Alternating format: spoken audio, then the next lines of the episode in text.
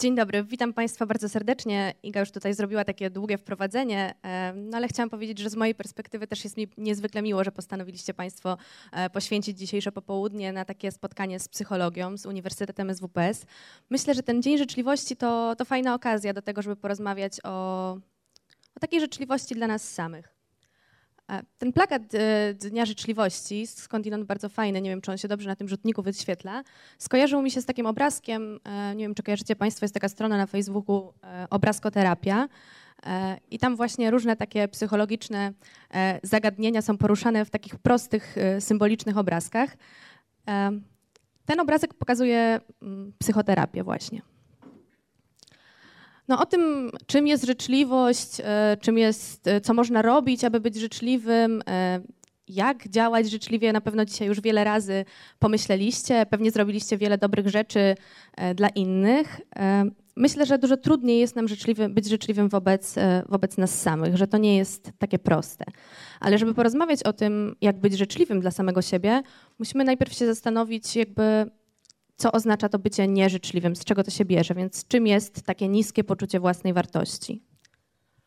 To są moje propozycje pojęć, że poczucie własnej wartości to samoakceptacja, postrzeganie samego siebie, poczucie własnej wartości, wiara w siebie, pojęcie siebie, poczucie skuteczności, wizerunek własnej osoby, poczucie własnej godności.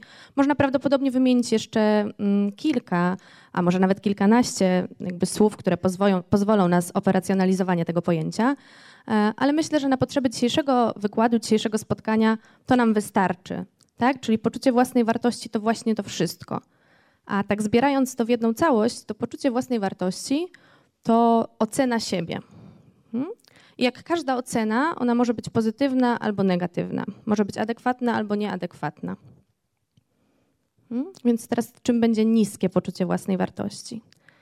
No, niskie poczucie własnej wartości, mówimy o nim wtedy, kiedy ta ocena jest e, niska, kiedy ona jest zaniżona w stosunku do tego, jak to wygląda w rzeczywistości. No a konsekwencje są ogromne. Dopóki nie zaczęłam pracować w gabinecie z pacjentami, nie miałam pojęcia, że, że to jest tak duży problem.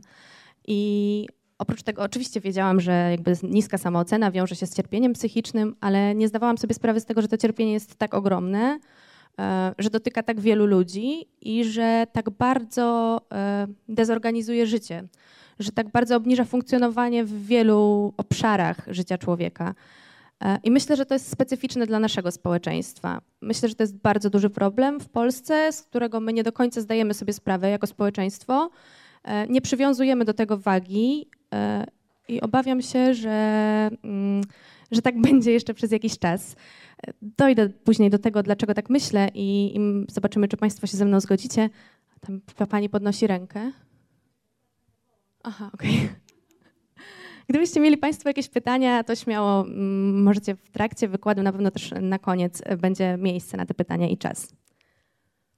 Na początek chciałabym zaprosić Państwa na taki krótki test. Proszę się nie obawiać. E, to nie jest sprawdzian wiedzy. Tutaj nie ma ani dobrych, ani złych odpowiedzi. Też nie będziecie Państwo wywoływani później do Mm, do, do podpowiedzenia, jak odpowiedzieliście na pytania. Możecie potraktować, to jest taki test, żebyście sprawdzili Państwo, jak czujecie się sami ze sobą, jaka jest ta Wasza samoocena. Możecie zrobić to w ten sposób. Jeżeli nie macie ochoty w ten sposób e, przeżywać jakby tego spotkania, to możecie pomyśleć sobie o jakiejś osobie, którą znacie, która wydaje Wam się, że może mieć niskie poczucie własnej wartości, że może mieć problem z samooceną, albo nie myśleć o innych i potraktować po prostu e, poznawczo, jakie wskaźniki, gdyby kiedyś to kogoś zainteresowało. Dla tych z Państwa, którzy chcecie, to proponuję, żebyście sobie e, zapisywali odpowiedzi. Będzie pytań 10. Pierwsze pytanie. Doświadczenie życia nauczyło mnie doceniać siebie. I odpowiedzi będą zawsze takie same. Tak zdecydowanie, tak przeważnie, tak czasami, nie przeważnie, nie wcale.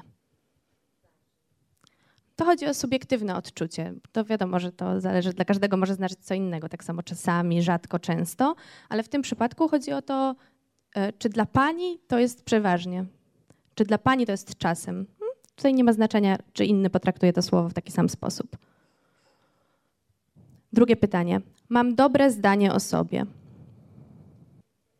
Hmm? Trzecie pytanie. Traktuję siebie dobrze i odpowiednio o siebie dbam. Lubię siebie. Przywiązuję tak wielką wagę do moich cech, zdolności, atutów i mocnych stron, jak do moich słabości i wad.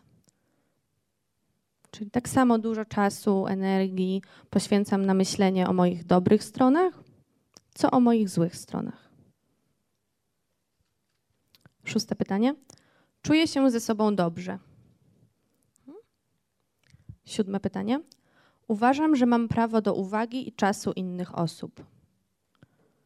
Ósme pytanie. Sądzę, że mam prawo, by spotykały mnie w życiu dobre rzeczy. Dziewiąte. Moje oczekiwania wobec siebie nie są bardziej surowe niż moje oczekiwania wobec innych. I ostatnie pytanie.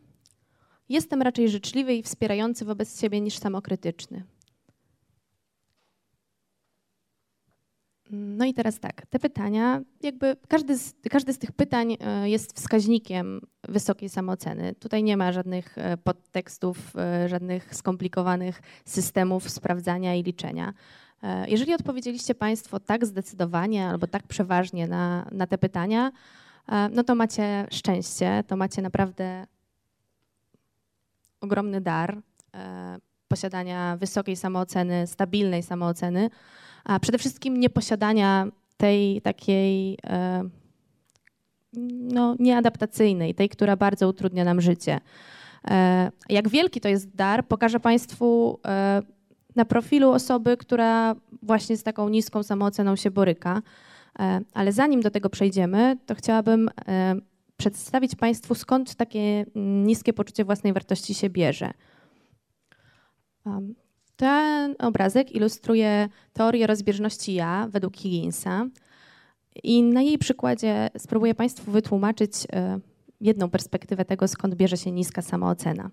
Mamy tutaj trzy obszary: ja realne, ja idealne i ja powinnościowe. Ja realne to jest taki zupełnie nieuchwytny konstrukt. To jest e, to, jacy naprawdę jesteśmy, z tym, że nikt tego nie wie. To znaczy, no tak, no nie da się tego uchwycić, bo to się składa na, na wszystkie oceny, jak oceniają nas inni, co my o sobie myślimy, myślimy, jak się odbijamy w lustrze, e, co powiedziałby o nas obcy człowiek na ulicy. Także to jest taki konstrukt, który w zasadzie nie istnieje.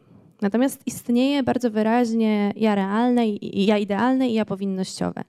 Ja idealne to jest to, jacy chcielibyśmy być, tak? czyli nasze wyobrażenie e, do czego dążymy, jak, jak chcielibyśmy wyglądać, zachowywać się, funkcjonować. E, no, ja idealne, tak?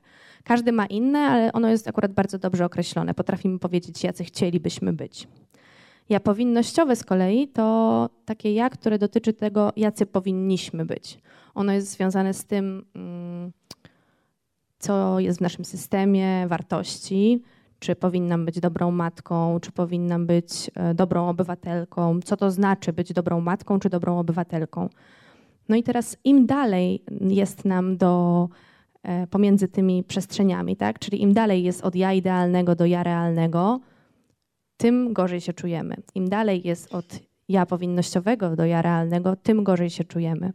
Z tym, że e, jakby ta, ta przestrzeń pomiędzy ja realnym a ja idealnym związana jest właśnie z niską samooceną, a ta przestrzeń związana jest e, pomiędzy ja powinnościowym a ja realnym związana jest bardziej z takimi wyrzutami sumienia. Hmm?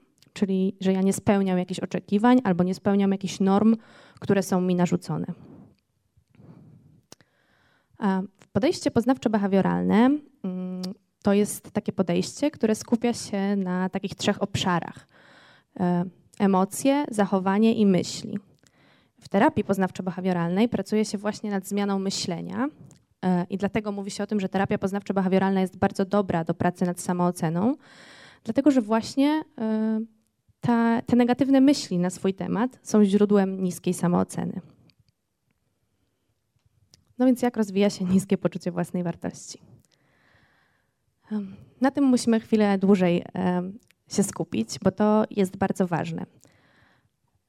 Mamy taki schemat, który pokazuje, w jaki sposób e, od wczesnych doświadczeń, poprzez przekonania kluczowe, dochodzimy do takich życiowych zasad, które rządzą naszym życiem. Więc wczesne doświadczenia to jest to, czego doświadczamy od dziecka, w dzieciństwie, poprzez dorastanie mm, i to, co jakby odbija piętno na naszym życiu. Mamy oczywiście i, do, i, pozytywne, i negatywne doświadczenia, ale każde doświadczenie jakoś na nas wpływa. I teraz, jeżeli e, te doświadczenia jakoś reprezentują ja, to znaczy dotyczą tego, co ja myślę o sobie, to na ich podstawie powstaje takie przekonanie kluczowe. Przekonanie kluczowe to jest taka prawda na temat nas samych.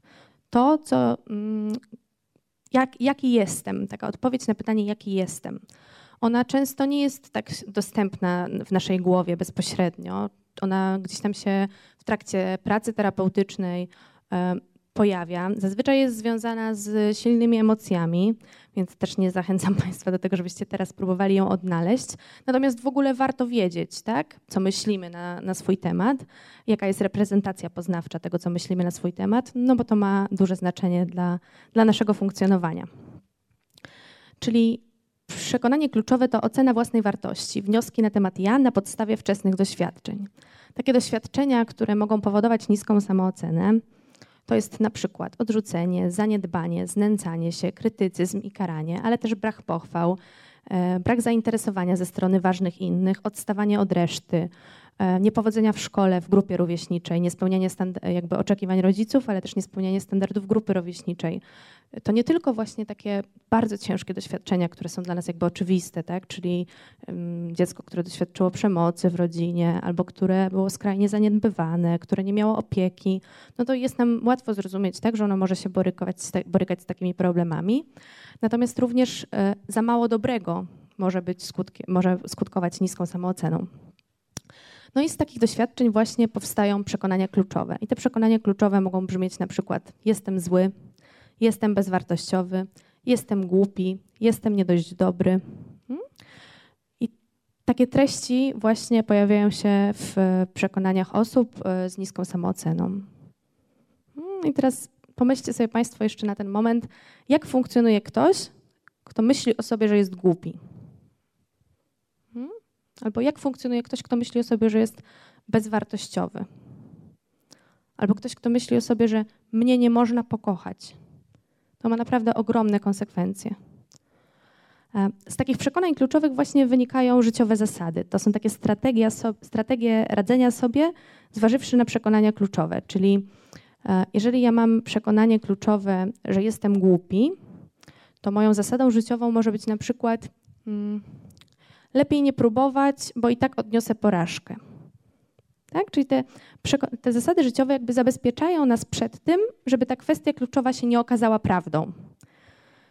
I my tymi zasadami życiowymi się jakby posługujemy, tak? czyli nie wchodzimy na przykład w określone sytuacje, unikamy określonych sytuacji po to, żeby e, nie sprawdzać tego, czy rzeczywiście jestem głupi, albo jestem bezwartościowy, hmm? albo nie można mnie kochać. Tak? Czyli wczesne doświadczenia powodują, jakby z wczesnych doświadczeń wynikają przekonania kluczowe, czyli to jest jaki jestem, hmm? jestem wielokropek, a z tych przekonań kluczowych wynikają później życiowe zasady. Jeśli coś, to coś. Jeśli dam się poznać, to się dowiedzą, że jestem bezwartościowy na przykład. No i to jest takie coś, co mamy cały czas. No a potem w życiu pojawiają się różne sytuacje, E, I niektóre z tych sytuacji to są sytuacje, które e, wyzwalają kwestię kluczową. Czyli sytuacje, w których e, te życiowe zasady są zagrożone. Bo to nie w każdych zasadach my sobie przypominamy o tym, że jesteśmy głupi. Nie w każdych sytuacjach przypominamy sobie o tym, że jesteśmy głupi. To przychodzi nam do głowy wtedy, kiedy jest jakby perspektywa tego, że ta życiowa zasada zostanie złamana. Tak? Tutaj jest przykład E, odrzucenie, perspektywa niepowodzenia, możliwość utraty kontroli, często na przykład wystawienie na krytykę, tak? to znaczy wystawienie na ocenę, bo wtedy jest od razu założenie, że to będzie krytyka i że będzie niepowodzenie. No i to, co tutaj Państwo widzicie na dole, to jest tak zwana kajzerka, bardzo nieszczęśliwie, poznawczo-behawioralna, e, czyli taki schemat, który pokazuje, że myśli, emocje, zachowanie i reakcje fizjologiczne wzajemnie Mm, tworzą daną sytuację. Bo żeby było jasne, sytuacja jest jaka jest. I to nie od sytuacji zależy to, jak dany człowiek się zachowa, A na pewno nie tylko od sytuacji, bo taka sama sytuacja może być zupełnie inna dla dwóch różnych osób. Jeżeli ja mam przekonanie, że jestem beznadziejna e, i wsiadam do autobusu i ktoś mnie szturchnie, to pomyślę sobie prawdopodobnie, na przykład, tak, bo to też e, różnie może każdej, to nie są takie proste struktury, czyli z jednego przekonania może wypływać bardzo dużo różnych zasad życiowych. Ale na przykład mogę sobie pomyśleć, że hmm, no tak, zobaczył, że jestem beznadziejna i dlatego mnie szturchnął, tak? Czyli jeszcze sobie trochę dowalić. A jeżeli mam przekonanie mm, na swój temat, że jestem atrakcyjna i ktoś mnie szturchnie, to mogę sobie pomyśleć, no spodobałam mu się. Ta sama sytuacja może być zupełnie odebrana przez różne osoby. E, więc tym ludziom się często wydaje, którzy mają problem z niską samooceną, że ich spotykają same złe rzeczy i że oni są cały czas krytykowani i że cały czas się dzieje coś złego, ale przez to, jaki mają system, e, jaką mają strukturę poznawczą, bardzo trudno jest im podważyć to, tą kwestię kluczową. Do tego też dojdziemy. W takiej sytuacji, która wyzwala kwestię kluczową, pojawia się najpierw taka myśl, negatywna myśl automatyczna. Negatywne myśli automatyczne to są takie myśli, które przychodzą nam pierwsze do głowy, nad które nie panujemy nad tym. Warto jest zacząć je obserwować, do czego Państwa zachęcam, bo to nas doprowadzi do przekonania kluczowego najpierw najbardziej to jest, to jest dla nas najbardziej dostępne, bo my tych przekonań kluczowych ani życiowych zasad nie mamy tak w głowie poukładanych. Prawdopodobnie większość z Państwa nie potrafiłaby ich teraz przytoczyć. Natomiast negatywne myśli automatyczne to jest coś, co najłatwiej jest nam złapać. No i taka negatywna myśl automatyczna to może być właśnie na przykład nie dam rady hmm? albo zaraz mnie skrytykują. No i taka myśl nie dam rady, jakie może wywoływać emocje? Mhm, że nam nie wychodzi, ale jakie emocje? Mhm, może wywołać różne emocje, a myślę, że lęk, tak, czyli strach byłby tutaj prawdopodobny, bo nie wyjdzie mi, to jest takie negatywne przewidywanie nie, i tak mi się nie uda. No więc e, wywołuje to lęk. A lęk to emocja, która nas zachęca do czego? Do ucieczki. Mhm. Czyli jak widzę wielkiego niedźwiedzia, to biorę nogi za pas i uciekam. I tak działa lęk. Emocje tak działają. Więc jeżeli ja odczuwam lęk, to naturalną reakcją na ten lęk jest odwrót, hmm? jest ucieczka. Pojawiają się wszystkie objawy fizjologiczne, reakcja fizjologiczna na lęk, czyli może to być, nie wiem, trzęsące się ręce, pocenie się, czerwienienie, ból brzucha, ból głowy, napięcie, bardzo różne, każdy może w inny sposób. Y, jest cały repertuar takich y, reakcji fizjologicznych dla lęku. No i zachowanie, no co, albo ucieczka, tak? E, albo całkowity paraliż. No i ta myśl automatyczna tak naprawdę się potwierdza. Nie dam rady. Nie? No nie dałem rady, uciekłem. E, I gdyby na początku całego tego błędnego koła pojawiła się inna myśl, to sytuacja mogła potoczyć się zupełnie inaczej. I na tym bazuje podejście poznawczo-behawioralne. E, zmienia się sposób myślenia, bo dzięki zmianie myślenia y, zmieni się zachowanie, zmienią się przeżywane emocje i zmieni się stan ciała.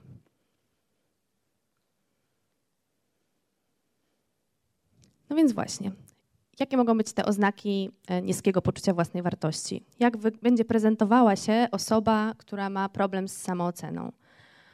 Pewnie takich osób naokoło siebie macie Państwo sporo, e, więc możecie się przyjrzeć na podstawie tych wskaźników, bo to są te rzeczy, które widzimy. Przekonań kluczowych czy zasad kierujących naszym życiem nie dostrzegamy na co dzień, natomiast myśli, emocje i zachowanie jak najbardziej.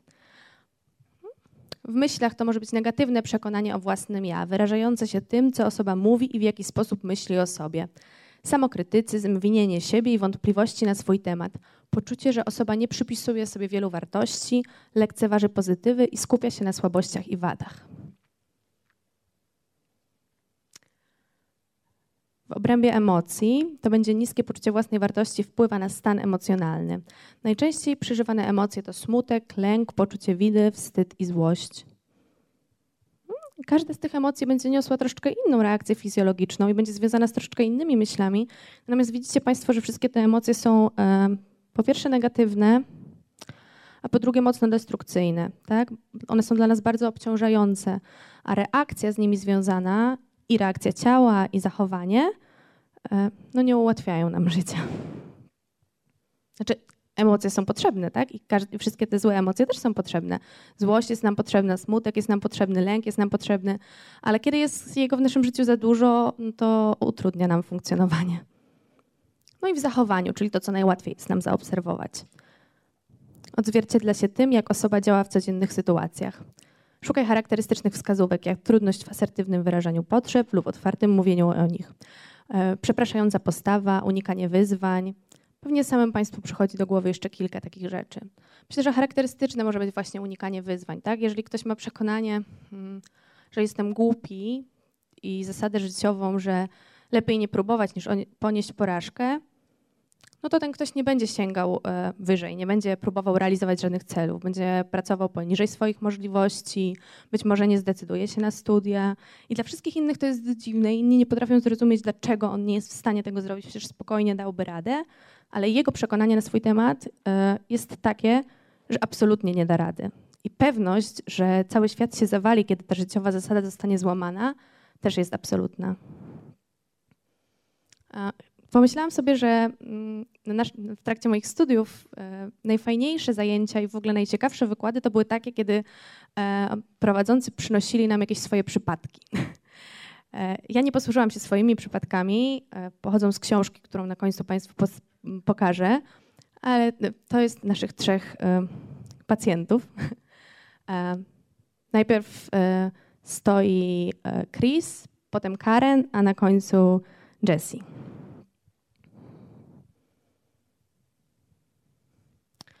E, pozwolę sobie Państwu przeczytać e, krótko, dlatego że to musi być bardzo dokładnie, ich sytuację. Ojciec Jesse'ego był agentem ubezpieczeniowym. Nigdy nie zrealizował swoich ambicji i nie osiągnął stanowiska kierownika, a kładł to na karp faktu, że jego rodzice nie wspierali go w latach szkolnych. Nigdy nie wydawali się szczególnie zainteresowani tym, co robił i łatwo mu było opuszczać zajęcia szkolne i zaniedbywać pracę domową. Był zdeterminowany, by nie popełnić tego błędu wobec własnych dzieci. Każdego dnia przy kolacji przesłuchiwał je, pytając, czego się dziś nauczyły. Każdy musiał znać odpowiedź i musiał być, musiała być to wystarczająco dobra odpowiedź. Jesse pamiętał wywołujący lęk widok samochodu ojca na drodze przed domem, gdy wracał do domu. To oznaczało kolejne przepytywanie. Był pewien, że będzie miał pustkę w głowie i nie będzie w stanie wymyślić niczego, co mógłby powiedzieć. Gdy tak się działo, twarz ojca wyrażała rozczarowanie. Jesse wiedział, jak zawodzi ojca. Czuł, że w pełni zasługuje na następujące po tym kary. Ojciec mówił: Jeśli nie potrafisz robić tego lepiej niż tak, nigdzie w życiu nie zajdziesz. Jesse głęboko w sercu zgadzał się z tym. Było to dla niego jasne, że nie jest wystarczająco dobry i niczego w życiu nie dokona. Jesse wyrósł w przekonaniu, że coś jest z nim nie tak i że czegoś mu brakuje. Hmm? Czyli oczywiście bardzo upraszczając, z doświadczenia, które można by określić jako niepowodzenie w spełnieniu standardów rodziców, co jest bardzo częste, pojawia się takie przekonanie na swój temat jestem nie dość dobry. Tak? Niepowodzenie w spełnianiu standardów rodziców to jest, tak jak na przykładzie Jesse'ego, sytuacja, w których mm, rodzice wymagają bardzo dużo, a dziecko nie jest w stanie spełnić tych oczekiwań. Nie jest w stanie z różnych powodów. Niekoniecznie dlatego, że mm, nie wiem, ma za niski intelekt, ale czasem te oczekiwania są po prostu nie do spełnienia. Często jest też tak, że rodzice się bardzo starają, bo już poczytali trochę mądrych książek i nie chcą tych oczekiwań werbalizować wobec dziecka. E, I tutaj chciałabym Państwa uczulić, ponieważ e, te oczekiwania często nie są werbalizowane. Tak? Czyli nawet jeżeli my nie powiemy dziecku, czego od niego oczekujemy, ale nasze standardy są bardzo wysokie i bardzo sztywne, to dziecko nas bardzo dobrze zna i czuje, kiedy my jesteśmy z niego naprawdę zadowoleni, tak? a kiedy no, uśmiechamy się, no, no dobrze, ta czwórka, nie? Także to jest naprawdę bardzo ważna kwestia i, chciałabym zwrócić Państwa uwagę na to.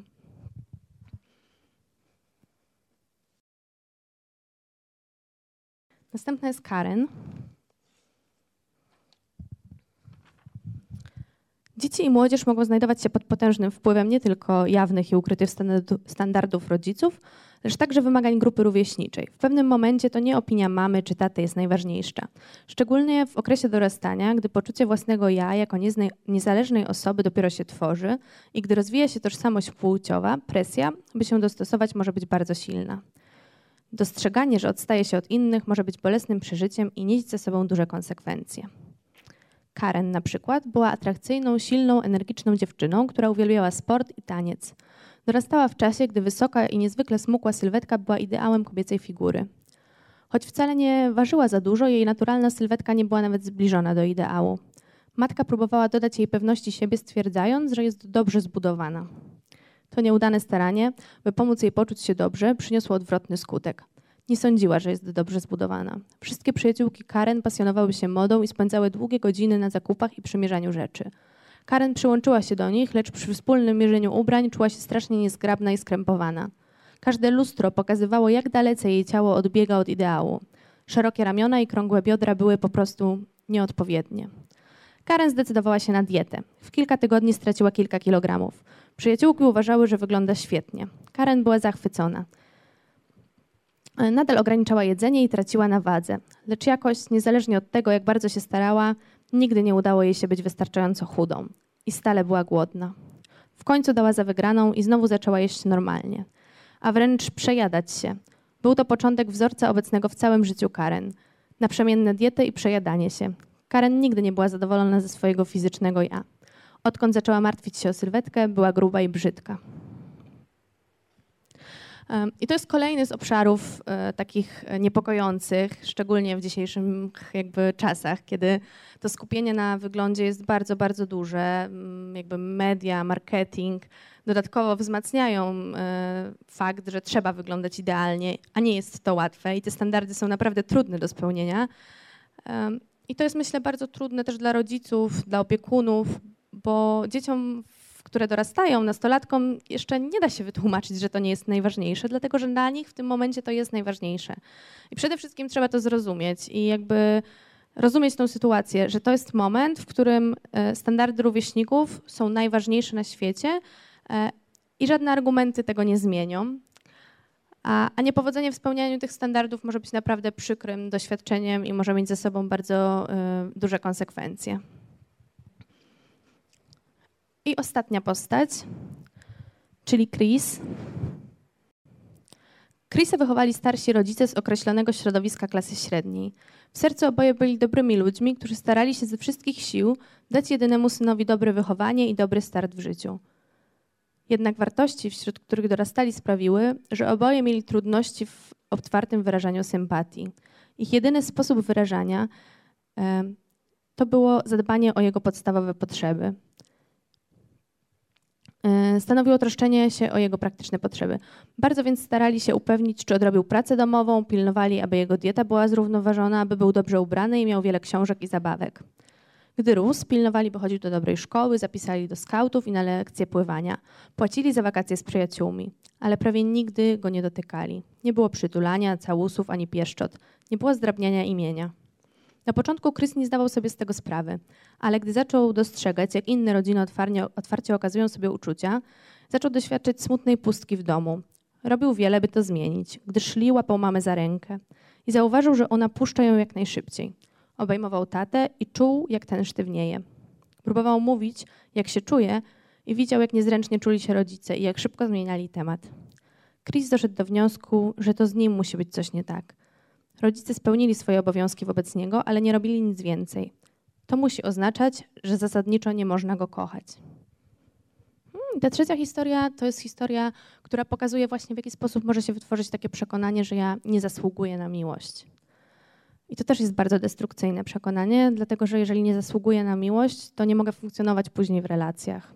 Bo cały problem mm, z tymi doświadczeniami polega na tym, że one nas uczą nawet takich czasem adaptacyjnych stwierdzeń, tak? Bo jeżeli, nie wiem, jestem małą dziewczynką, która wychowuje się w rodzinie alkoholowej, w której jest bardzo dużo przemocy, e, i ja się uczę, moje doświadczenie mnie nauczyło, że ludzie są zagrażający e, i trzeba się przed nimi chować. Hmm? Jak wraca pijany ojciec do domu z kolegami, to ja się chowam pod biurkiem. I to jest bardzo adaptacyjne, bo dzięki temu żyję, hmm? bo dzięki temu nie oberwę w głowę. Tylko, że my z tych przekonań jakby nie wyrastamy. One zostają z nami na całe życie, e, jeżeli oczywiście nie pracujemy nad tym. I, I, po prostu w pewnym momencie nam utrudniają, bo ja już dawno nie żyję w rodzinie alkoholowej, już nie zagraża mi nic ani nikt, ale dalej uważam, że ludzie są zagrożający i trzeba się trzymać od nich jak z daleka. Jak najbardziej, jak najdalej, tak? Więc w ten sposób e, coś, co nawet w pewnym momencie naszego życia działało, i jest uzasadnione i logiczne, w pewnym momencie e, może być bardzo desadaptacyjne i bardzo utrudniać nam funkcjonowanie. Hmm? Więc brak dobrych doświadczeń, tak? za mało dobrych doświadczeń też mogą nieść za sobą duże konsekwencje. Bardzo ważne są te wszystkie rzeczy, mm, których Chrisowi brakowało. To przytulanie, te pieszczoty, to ta uważność na te wszystkie dobre cechy. I to jest jeszcze raz ten taki schemat mm, poznawczy, w którym na samej górze jest sytuacja jakaś tam. Potem jest ten taki pryzmat, który pokazuje, że jakby na daną sytuację rzutuje nasze przekonanie, czyli przez pryzmat tego przekonania kluczowego my widzimy tą sytuację. Sytuacja sama w sobie niekoniecznie jest zła, ale to, e, jak my na nią patrzymy, jak my widzimy siebie w tej sytuacji, to jest dezadaptacyjne. No i pojawiają się negatywne myśli automatyczne, a z nich wynikają już emocje, zachowanie i reakcja fizjologiczna.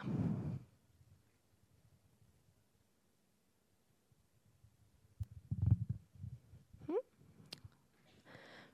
Jak patrzycie Państwo na tych ludzi, to myślę, że warto pamiętać o tym, że oni są tacy sami jak wszyscy, że to nie jest e, jakaś straszna choroba, albo coś, czego się należy wstydzić, że po prostu to nas dotyka, że to dotyka w ogóle naszego społeczeństwa, nas jako ludzi. E, no i możemy się z tym pogodzić, jakby przyjąć, że tak jest, ale myślę, że możemy też spróbować coś z tym zrobić, że warto, bo to jest bardzo e, niepotrzebne. Tak? Tutaj znalazłam sobie taki cytat, który wydaje mi się, że bardzo dobrze oddaje niską samoocenę. Czyli, że jest to jak jazda przez życie na zaciągniętym, zaciągniętym hamulcem ręcznym. Wydaje mi się, że to jest bardzo trafna metafora, dlatego że to nie jest zaburzenie psychiczne, z którym należy iść do psychiatry po leki albo y, położyć się do szpitala psychiatrycznego. To jest coś, na co my przez całe życie możemy nawet nie zwrócić uwagi. Ale jeżeli zwrócimy, jeżeli zauważymy, że nas to w jakiś sposób hamuje, że nas to w jakiś sposób ogranicza, to może warto coś z tym zrobić. Bo oczywiście, że możemy przeżyć całe życie w ten sposób, ale być może bylibyśmy lepsi, szczęśliwsi, bardziej życzliwi dla innych, e, gdyby udało nam się jakoś zawalczyć o ten fragment siebie.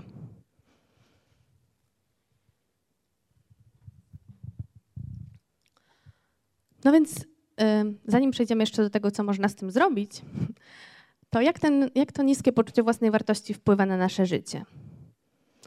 No, trochę powiedzieliśmy już o tym, jak może wpływać na relacje z e, innymi ludźmi. No, jeżeli my myślimy, że nie zasługujemy na miłość, no to w te relacje nie wchodzimy. Hmm? Albo e, próbujemy je na siłę zepsuć, żeby sobie potwierdzić przekonanie kluczowe.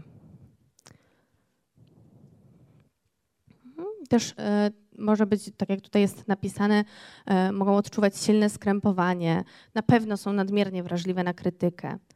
Tak? Czyli to są takie osoby, które e, na przykład życiowa zasada brzmi, hmm, jeżeli ktoś mnie skrytykuje, to znaczy, że odniosłem porażkę. Hmm? Przy założeniu, że porażka to jest coś najgorszego. I taką życiową zasadę mm, ten Jesse, czyli ten pierwszy chłopak, o którym słuchaliście Państwo, właśnie miał. Tak? I z tej życiowej zasady wynikało, że jeżeli ktoś go skrytykuje, no to on odniesie porażkę. Więc robił wszystko, żeby uniknąć wszelkich sytuacji, kiedy jest narażony na krytykę. A jakie to są sytuacje? Wszystkie sytuacje, w których ktoś może mnie ocenić. No to teraz pomyślcie Państwo, ile jest dziennie sytuacji, w których ktoś Was może ocenić. Być może się nad tym nie, nie zastanawiacie, to znaczy, że nie borykacie się z lękiem społecznym e, i, i, bardzo dobrze. Natomiast sytuacji, w których nas ktoś dziennie ocenia, jest bardzo dużo. Bo jak wsiadam do tramwaju, to ludzie mnie oceniają, jak wchodzę do sklepu, jak stoję w kolejce, jak wchodzę do klasy, a jak nie daj Boże muszę powiedzieć wierszyk na środku, no to już w ogóle. Hmm? No więc e, Chris robił wszystko, żeby tych sytuacji uniknąć. W relacjach też. No, my nie jesteśmy odpowiedzialni za to, czy inni ludzie nas skrytykują, czy nie. A to, że ktoś nas krytykuje, to jest jakby jego opinia i ma prawo do tej opinii. Hmm? Natomiast tutaj to zniekształcone myślenie polegało na tym, że, że jakby ten czynnik krytyki nie podlegał krytyce tak? w, w jego mniemaniu. To oznaczało, że odniósł porażkę, a porażka oznaczała całkowitą klęskę.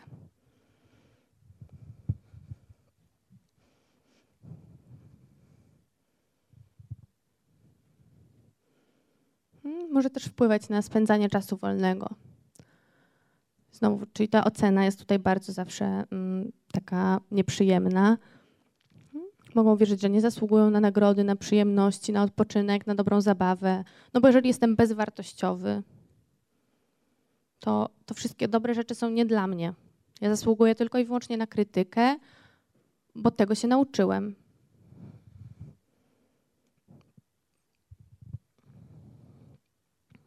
Mogą nie dbać o siebie we właściwy sposób, odkładać pójście do dentysty czy do fryzjera, nie zwracać sobie w głowy kupowaniem nowych ubrań, no bo i tak jestem beznadziejny.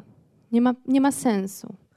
Tak? Ucieczka tutaj w nadmierne picie czy palenie, to tutaj używki też jakby są taką charakterystyczną, mogą być charakterystyczną ulgą w cierpieniu. No bo osoby, które borykają się z takim już naprawdę niskim poczuciem własnej wartości, cierpią. To jest duże cierpienie psychiczne.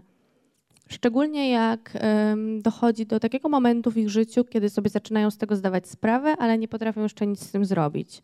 To to jest taki moment krytyczny, kiedy często trafiają do gabinetu, ale zanim to się stanie, to, to cierpią naprawdę. Mhm. Ja tutaj oczywiście pokazuję Państwu takie skrajne przypadki, takie, w których to niskie poczucie własnej wartości jest już wręcz e, kwalifikujące do terapii. A to oczywiście nie jest takie zero-jedynkowe, tak? Mm, jest bardzo dużo odcieni szarości pomiędzy, co oznacza, że my możemy mieć nie do końca stabilny obraz siebie albo nie do końca adekwatne poczucie własnej wartości, e, ale nie aż tak niskie, nie aż tak nieadekwatne, jak tutaj omawiane te przypadki.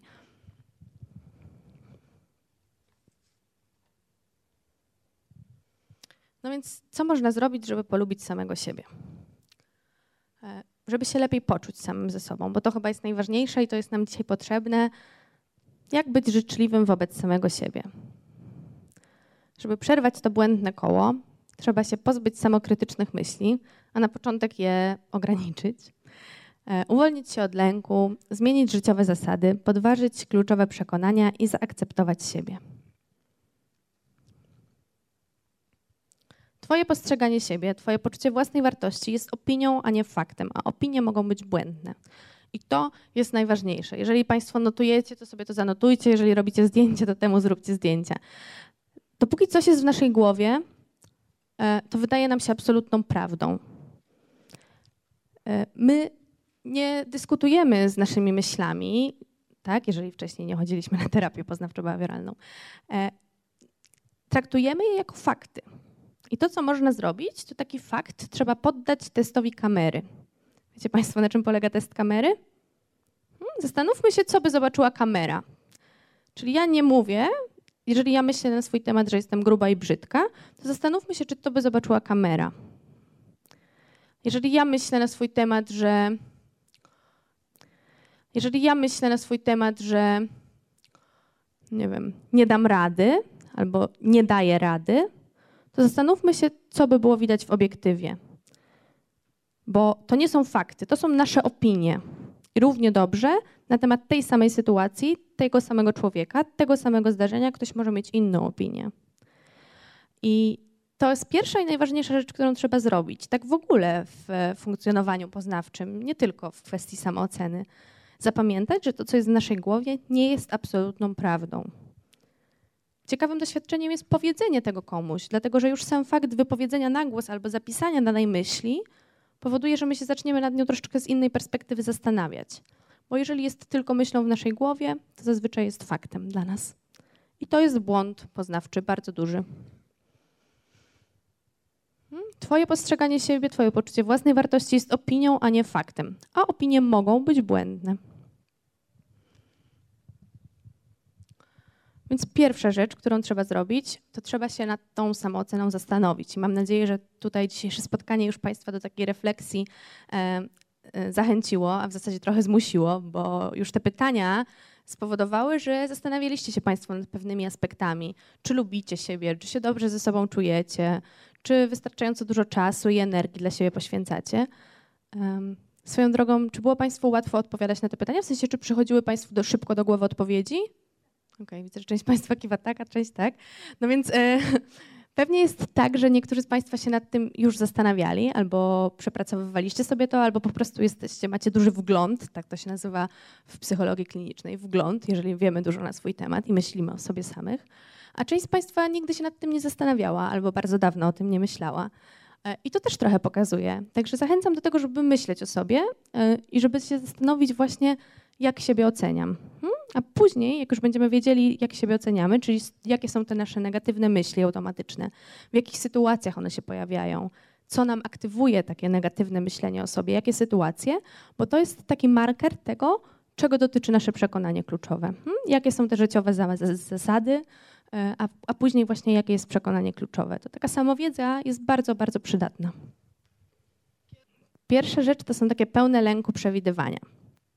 Te pełne lęku przewidywania, czyli takie myśli, nie dam rady, nie poradzę sobie, na pewno mi się nie uda, na pewno mu się nie spodobam, na pewno będę wypadnę kiepsko.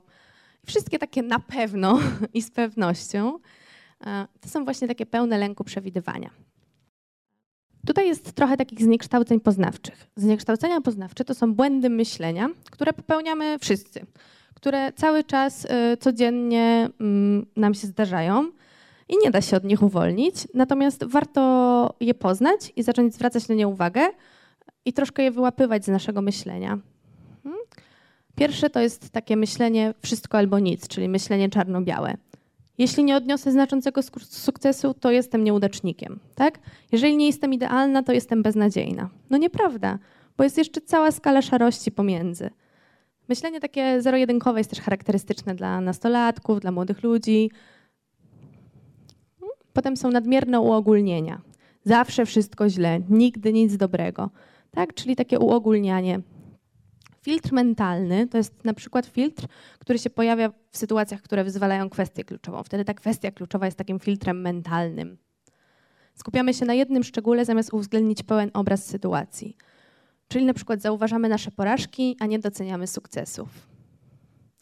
Pomijanie pozytywów. I to pomijanie pozytywów też właśnie się pojawia przy pełnych lęku przewidywaniach w, tej, w takiej strukturze poznawczej niskiej samooceny, dlatego że my wtedy nie doceniamy obiektywnych innych kwestii sytuacji, nie doceniamy swoich zasobów, które mogą nam pozwolić sobie poradzić z tą sytuacją. E, nie doceniamy innych ludzi, którzy mogą nam pomóc, nie doceniamy tego, że sytuacja sama w sobie może być dla nas korzystna. Tak, tylko skupiamy się na negatywach, a pomijamy pozytywy. I mówimy sobie, że nie, nie, to się nie liczy. Nie? Kolejne to jest przeskakiwanie do konkluzji. I tutaj mamy dwie takie rzeczy: czytanie w myślach i przepowiadanie przyszłości.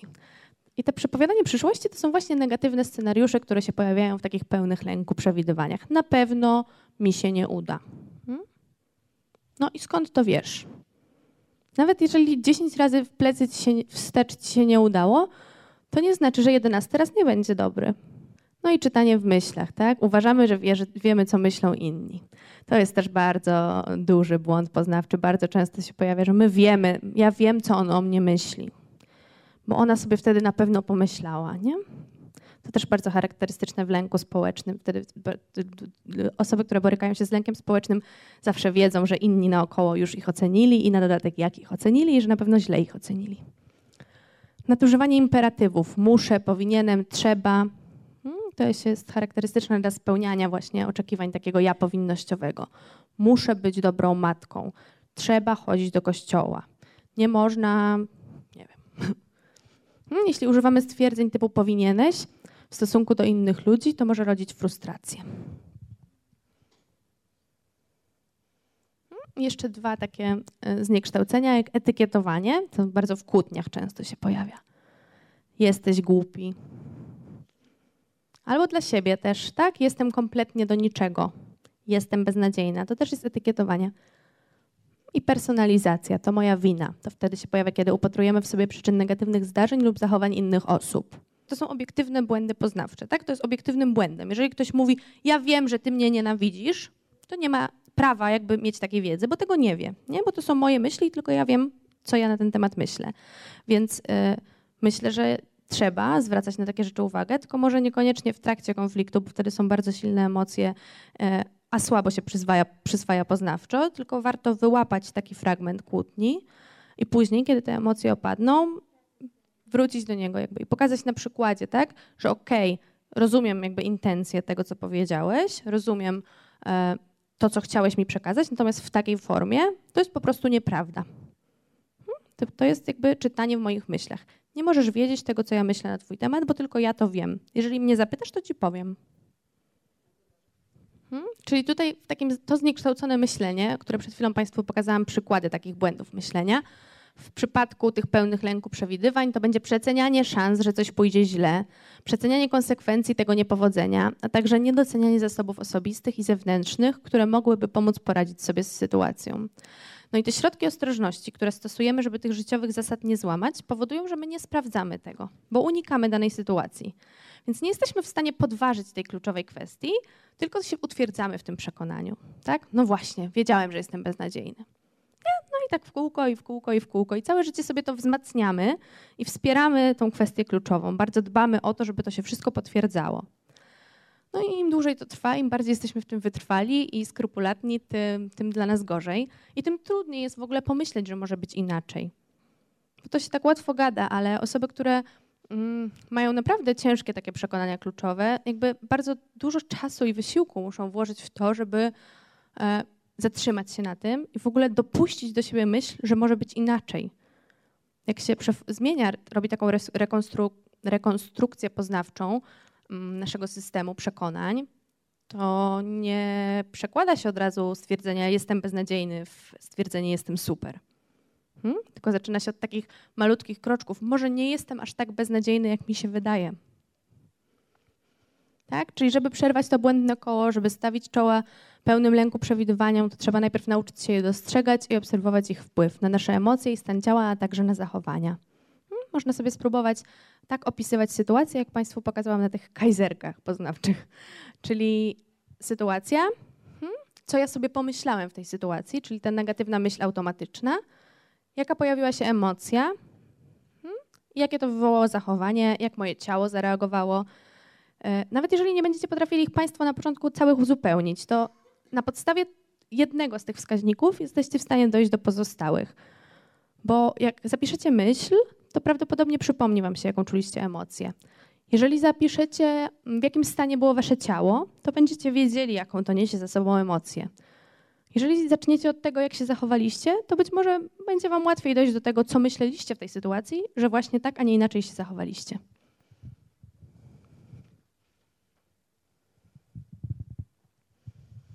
Tutaj są przykłady pytań, one również pochodzą z książki Melanie Fennel, Przezwyciężanie niskiego poczucia własnej wartości.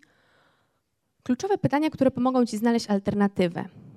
Hmm, czyli jakie dowody wspierają to, co przewiduję? Jaki jest dowód na to, że pójdzie mi beznadziejnie? Jakie dowody przeczą temu, co przewiduję? Co najgorszego może się zdarzyć? Tak? To jest takie częste pytanie e, dla osób w ogóle w lęku, bo lęk się pojawia w e, wielu zaburzeniach psychicznych i bardzo często utrudnia nam funkcjonowanie. E, I dla osób lękowych e, właśnie bardzo ciekawym doświadczeniem jest odpowiedzenie na pytanie, no i co się wtedy stanie? Hmm? Jakie jest, co najgorszego może się wydarzyć? Co najlepszego może się zdarzyć, tak? Czyli okej, okay, może się zdarzyć tak, że pójdzie kiepsko, ale jeżeli spróbujesz, jeżeli to zrobisz, jeżeli ci się uda jakimś cudem, tak, może trzeba się skupić na tym, co może się stać, kiedy ci się uda. Realistycznie rzecz biorąc, co najprawdopodobniej się wydarzy. Czyli okay, możemy sobie zakładać negatywne scenariusze, możemy sobie tworzyć piękne i wspaniałe, idealne, które prawdopodobnie nie mają szansy tak, dla takiej osoby. Ona tak sobie automatycznie myśli. A tak realistycznie. Jeśli się zdarzy to najgorsze, to co można z tym zrobić? Tak? Czyli tutaj chodzi o takie konstruktywne przeżywanie tych doświadczeń. Czyli okej, okay, odniosłeś porażkę. Jakie możesz z tego wyciągnąć wnioski inne niż to, że jesteś beznadziejny? Co zrobić, żebyś nie był taki beznadziejny, żebyś następnym razem w podobnej sytuacji sobie poradził? Kolejny punkt to taka walka z samokrytycznymi myślami. My naprawdę jesteśmy bardzo krytyczni wobec siebie. To jest okropne, e, bardzo nieprzyjemne, e, no i niesprawiedliwe, nie w porządku. No jesteśmy sami dla siebie katem. Myślenie jest takie samokrytyczne, jest tak jak tutaj jest napisane, wyuczonym nawykiem. To jest przepuszczone przez filtr tego kluczowego przekonania, e, którego my jesteśmy oczywiście stuprocentowo pewni. Jeżeli w naszym życiu większość e, uwagi była poświęcana naszym porażkom, rzeczom, które nam nie wyszły, które nam się nie udały, no to tak się właśnie dzieje.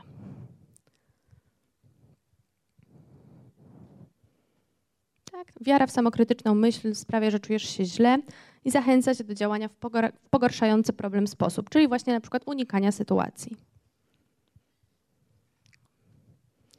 Tutaj jest przykład znowu takiej tabeli e, z protokołu poznawczo-behawioralnego, w której można sobie te samokrytyczne myśli wyłapywać.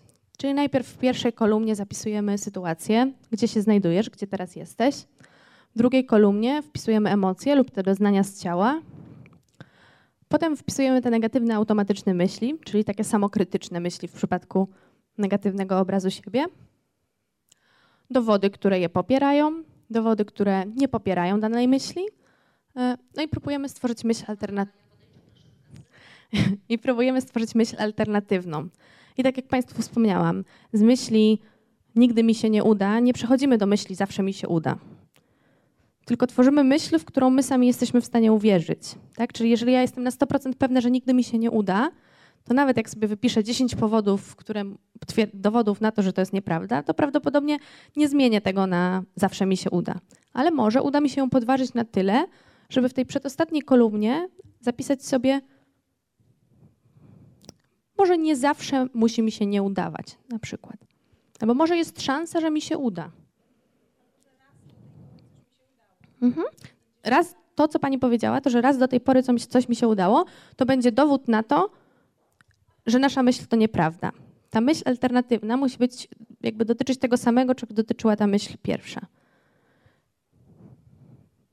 Tak? Czyli jeżeli myśl jest na 100% odniosę porażkę, to myśl alternatywna może być może odniosę porażkę, a może nie. To już jest sukces. Mm.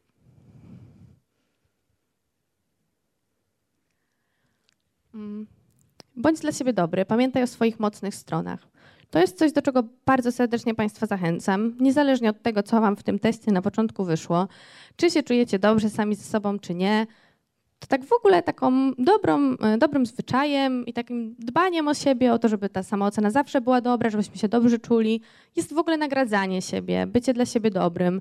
E, I odpowiedź na te pytania może nam pomóc znaleźć takie pozytywne cechy, szczególnie tym osobom, które po prostu nie znają swoich mocnych stron, bo nie nauczyły się w ciągu życia zwracać na nie uwagę, a wręcz przeciwnie, zostały nauczone, żeby je pomijać.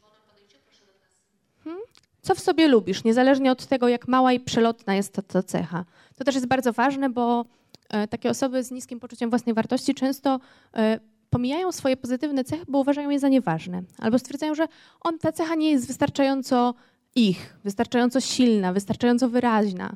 Więc tutaj bardzo ważne będzie to, te drugie człony, tak? Czyli co w sobie lubisz, niezależnie od tego, jak mała i przelotna jest to cecha. Bo jak zapytamy kogoś, kto ma skrajnie niskie poczucie wartości, własnej wartości, co w sobie lubisz, to powie nic. I bardzo trudno będzie mu wygenerować jakieś rzeczy. Ale nawet jeżeli na początku będzie mu trudno, to może za drugim albo za trzecim razem, może musi do tej kartki usiąść kilka razy, może za pierwszym razem się nie uda, w piątek się nie uda, w sobotę się uda, może w niedzielę mu cokolwiek przyjdzie do głowy. I ważne by było tutaj, żeby wspierać to, że nieważne co on tam napisze, nawet jeżeli to jest bardzo malutkie, bardzo nieważne w jego opinii, to dobrze, że to zapisał. Jakie pozytywne cechy posiadasz? Co osiągnąłeś w życiu, niezależnie od tego, jak małe było to osiągnięcie? Jakim wyzwaniom stawiłeś czoła? Jakie są Twoje talenty, nawet jeżeli niewielkie? Jakie zdobyłeś umiejętności? Co inni ludzie lubią i cenią w Tobie? Jakie cechy, które cenisz u innych, Ty również posiadasz? Bo łatwiej jest nam przytoczyć e, pozytywne cechy innych osób niż swoich. Hmm? Więc taki sposób postawione pytanie może to troszeczkę ułatwić. Jakie aspekty siebie doceniłbyś, gdyby były aspektami innej osoby? Jakich złych cech nie posiadasz?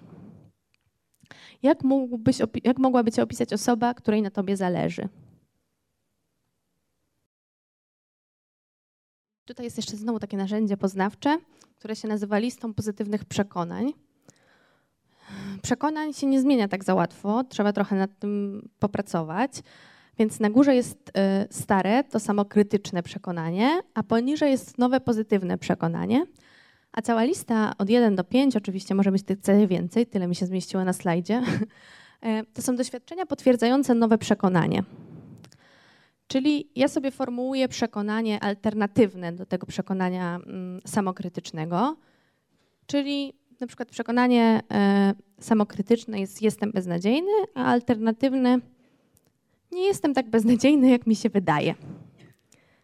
I tutaj można zapisywać wszystkie te rzeczy, które mi się przydarzyły, kiedy się już nauczymy na nie zwracać uwagę, które to nowe przekonanie potwierdzają. Bo to nie jest tak, że my możemy sobie je zaindukować w głowę. Jeżeli bym przez 20 lat, 40 lat albo 60 lat wierzyliśmy w to, że jesteśmy beznadziejni, wyłapywaliśmy z całego świata wszystkie dowody na to, że tak właśnie jest. Wchodziliśmy w sytuacje, które nam to potwierdzały, to to jest bardzo silne przekonanie. A przekonanie kluczowe to jest już w ogóle przekonanie, które jest strasznie głęboko i bardzo mocno jesteśmy do niego przywiązani. Więc porzucenie go wcale nie jest łatwe.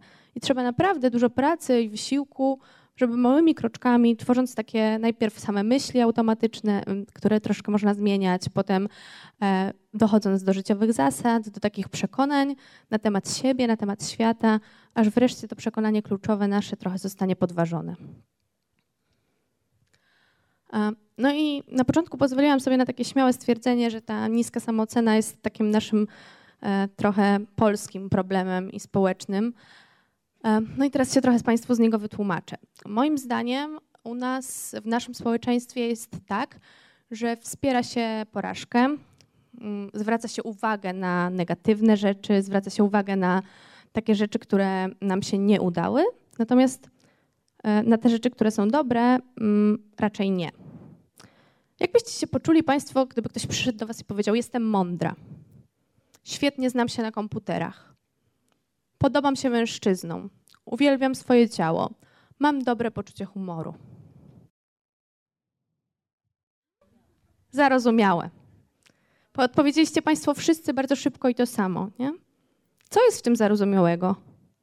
Być może ja się naprawdę świetnie znam na komputerach, albo naprawdę podobam się mężczyznom, albo naprawdę jestem mądra.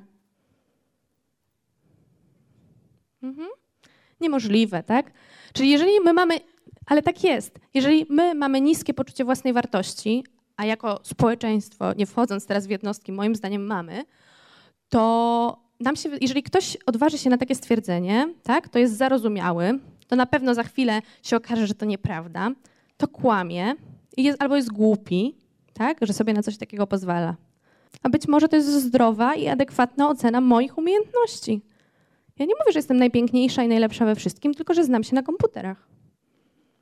Sami też często nie wierzymy, jak ktoś nam mówi. Nie potrafimy przyjmować komplementów. Nie potrafimy prawić komplementów. Jakby nie mówimy, w ogóle nie wzmacniamy swoich dobrych cech. I to jest naprawdę smutne i to jest bardzo e, duży problem. I, bo jak mówić dziecku, żeby było pewne siebie, jak za chwilę dostanie po nosie za to, no bo chwali pięta, tak?